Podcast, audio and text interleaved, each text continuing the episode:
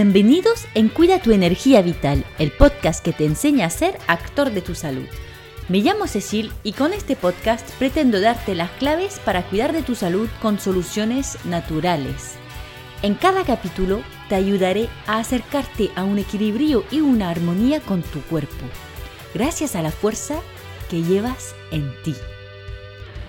Me acabo de dar cuenta que he tenido más de una mujer en consulta para ayudarlas con una menorrea, pero que nunca te he hecho ningún capítulo sobre el tema. A veces se me pasan temas muy básicos y te pido por favor que me des un toque si estás deseando escucharme hablar de algún tema en particular. Tengo muchísimas ideas y siempre empiezo con un tema, luego me lo pienso porque creo que me enrollo mucho con detalles científicos y que te vas a aburrir. En fin, estoy muy indecisa y me ayudaría muchísimo que me digas los temas que te interesan.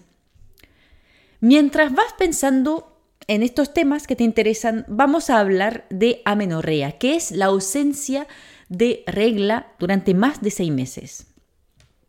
Una cosa que me da mucha rabia, de hecho, me parece que lo había mencionado en un post algún día, es que ciertas personas lo ven como algo poco importante o incluso una oportunidad. Pues claro, la regla es un problema. Mm, sangramos, manchamos, nos duele, mejor si no la tenemos, ¿no? Pues no, no es así. Porque las mujeres estamos hechas para tener esta ciclicidad. Y si no funciona, significa que no estamos bien. Como cualquier síntoma, si eres una persona positiva, lo puedes ver como una oportunidad, porque es una señal de tu organismo para avisarte que está empezando a sufrir. Y tienes que hacerle caso para no ir a peor. Y darle vuelta a la tortilla para regresar al equilibrio. Bueno, no sé si esta expresión es la más apropiada en este caso, pero siempre me hace mucha ilusión utilizar expresiones españolas.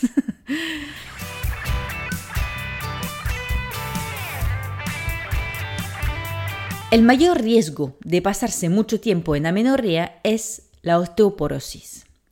Aparte, por supuesto, de la infertilidad temporal que es obvia. Si no hay ciclos, no hay ovulación, por lo que no puede haber fecundación.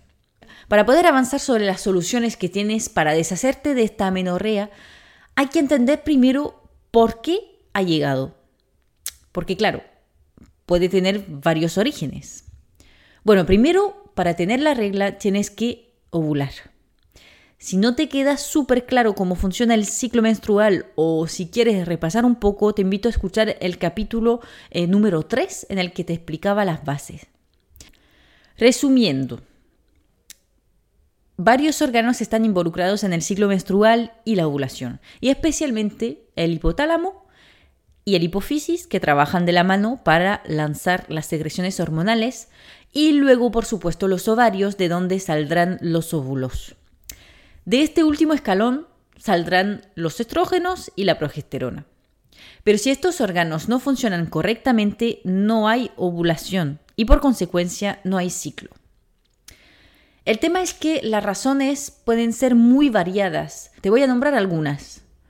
Obviamente puede haber una anomalía en la formación de estos órganos genitales, en este caso sería una menorrea primaria, ¿Qué significa que la chica no ha tenido nunca la regla. Se considera amenorrea cuando sigue sin tener la regla a los 16 años. La amenorrea también puede ser por daño de alguno de los órganos responsables de la producción hormonal, por ejemplo, a nivel del útero o de los ovarios. Una razón muy frecuente son los trastornos alimenticios y las carencias. También puede ocurrir al dejar las pastillas anticonceptiva porque el camino natural de producción de las hormonas naturales está como dormido.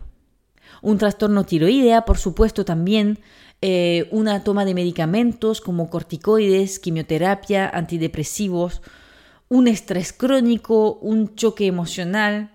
Hay que, eso ocurre muchísimo, el, choque emocional eh, que impacta el ciclo de la mujer. Y por supuesto un síndrome de los ovarios poliquísticos, por ejemplo, una, una patología como esta. Volveremos a hablar de algunos temas con más detalles más adelante, pero antes hablemos un poco de cómo enfocar las soluciones a este desequilibrio.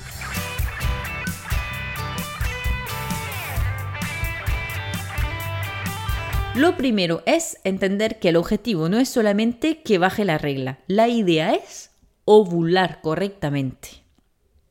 O sea, realmente favorecer el ciclo entero. Y para eso, como siempre, recomiendo que trabajes de forma integral, empezando sí o sí por la alimentación, el movimiento y la gestión del estrés y emocional. A nivel de la alimentación, hay que entender que las hormonas se fabrican a base de proteína y grasa y que para este proceso se necesita además vitaminas y minerales y energía que viene de la glucosa. Traducido en lenguaje de alimentos, procura aportar siempre proteínas de calidad, omega 3, hidratos, mejor si son de índice glicémico bajo para evitar los picos de azúcar, y verduras cocidas y crudas para la diversidad vitamínica.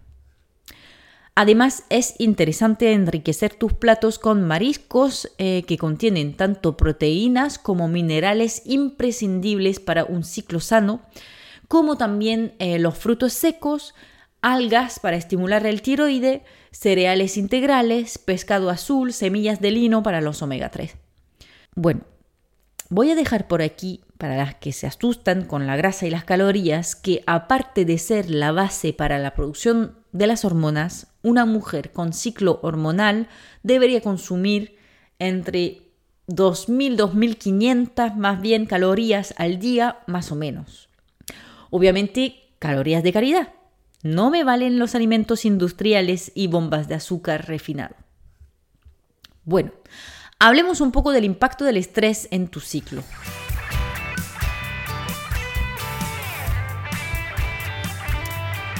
En uno de los últimos capítulos te hablaba especialmente de las glándulas suprarrenales, el capítulo 73 precisamente. Pues si recuerdas bien, te comentaba que esas glándulas producen hormonas en respuesta al estrés para intentar adaptarse a la situación. La señal que le llega al organismo es, prepárate, que esto pinta mal. Y claro, para estar listos para la guerra, pues pone en reposo las funciones que no son vitales para quedarse con más energía en los músculos, los pulmones, el corazón y poder salir corriendo en cualquier momento. Pues claro, el ciclo menstrual en este momento no es para nada vital, pero lo comprenderás. Si estás estresada constantemente, nunca pondrá el ciclo como función prioritaria y no permitirá la ovulación.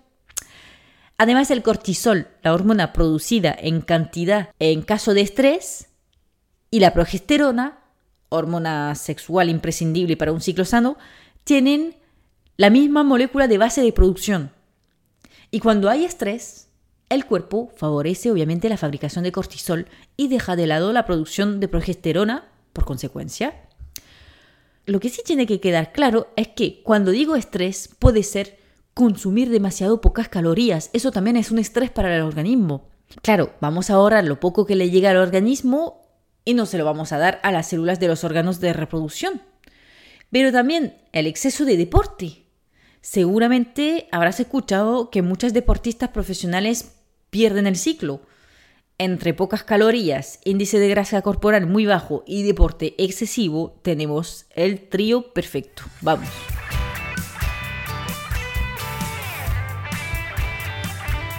Y para solucionar eso, ¿qué hacemos? Pues el movimiento es clave porque ayuda mucho en la gestión del estrés, pero con cabeza. No caigas en el exceso. Y eso vale para todo. Puedes probar también con la meditación, los ejercicios de respiración como la coherencia cardíaca o simplemente empezar por tomar aunque sea 10 mm, minutos diarios para ti sola. Si es más, mejor aún. Digo 10 minutos porque, bueno, para que veas que aunque sea poquito, mm, vale la pena, ¿vale? mejor 10 minutos que nada. Pero cuanto más mejor. Te aíslas y exiges que no te molesten. Para hacer lo que te apetezca. Lectura, baile intuitivo, respiraciones, meditación, escuchar música. Me da igual. Un ratito para ti.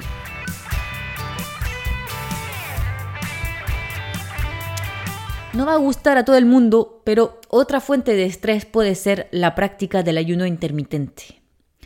Si has escuchado muchos de mis podcasts, sabes que me gusta mucho el ayuno como herramienta terapéutica, pero hay que saber utilizarlo y no conviene a todo el mundo. y a las mujeres especialmente nos puede hacer daño. Más que nada porque no se hace correctamente. El mayor error es hacer una restricción calórica. Vale, vas a saltarte el desayuno, pero tienes que meter igual tus calorías diarias. ¿Vale? A partir del mediodía hasta la noche, que dejes de comer, tienen que entrar las 2.000-2.500 calorías. Así que el ayuno intermitente vale, pero si tienes amenorrea, no es el momento ideal para practicarlo.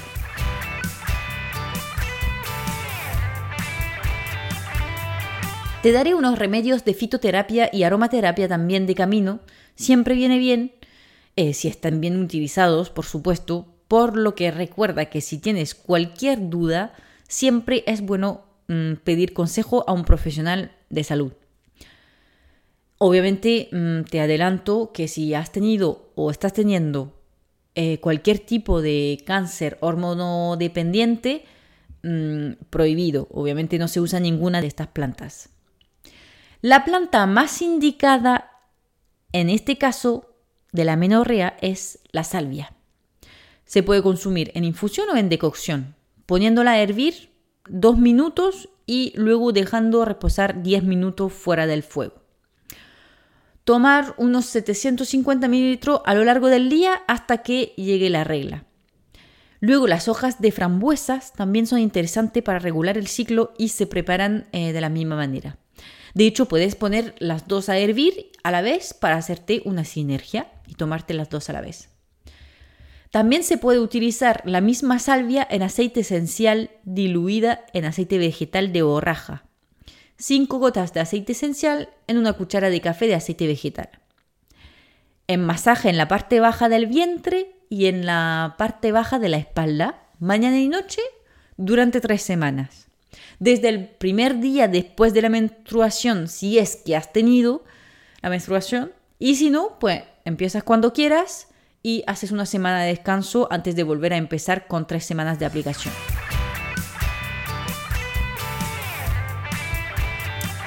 Para hacerte un pequeño resumen de lo que deberías tomar en cuenta en caso de amenorrea, te aconsejo que densifiques tu alimentación con proteína, grasa, hidratos de calidad. Cuida tus niveles de zinc, vitamina B6, vitamina E, magnesio.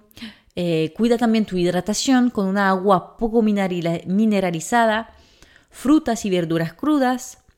Em, aléjate de los disruptores endocrinos. Reduce como puedas tus niveles de estrés, antes que nada mm, practicando una actividad física con cabeza, sin abuso, eh, alimentando bien tu cuerpecito, eh, cuidándote como tu prioridad y luego busca si hay algo que te afecta especialmente emocionalmente, aunque sea algo antiguo, que piensas que ya no puede tener impacto. Y si tiene algo que ver con la feminidad, la maternidad, con más razón. Las emociones pueden tener un impacto muy potente en el organismo y muchas cosas se desbloquean gestionando esos bloqueos emocionales. Aparte de trabajar con un profesional del tema, que siempre es lo ideal, he hecho un pequeño vídeo en Instagram sobre una técnica que me encanta, que se llama EFT para Emotional Freedom Technique y es brutal para gestionar las emociones. Al parecer, no soy la única a la que le ha gustado porque he tenido bastante visibilidad lo que me hizo mucha ilusión porque ya sabes, mi misión es llegar a mucha gente con mi mensaje de salud natural y preventiva, sobre todo. Así que estoy súper feliz cuando siento que mi contenido toca la cuerda sensible de las personas. En fin, si quieres echarle un vistazo, es una herramienta súper potente. Y también están las flores de Bach y los aceites esenciales para ayudarte en tu trabajo emocional. Obviamente no puedo darte soluciones precisas para cada situación porque entre alguien que tiene ovarios poliquísticos y alguien que se mete 20 horas de deporte a la semana consumiendo 1500 calorías diarias, hay una gran diferencia en la forma de abordar el problema. Para eso me paso una hora y media en consulta en preguntarte de todo para entender tu caso, para poder darte un consejo muy personalizado que te funcionara a ti pero quizás no le irá nada bien a tu vecina, aunque también tenga amenorrea al final. pero por lo menos puedes empezar a concientizar el origen del problema en tu caso, ir implementando cosillas que te aconseje hoy y quizás ya será suficiente para recuperar tu ciclo. Si no es el caso, ya sabes, mándame un correo o un privado por Instagram y hablamos a ver cómo lo podemos plantear. Te dejo toda la información en descripción. Y hasta aquí por hoy. Gracias por escucharme y nos vemos en el próximo capítulo de Cuida tu energía vital. Chao.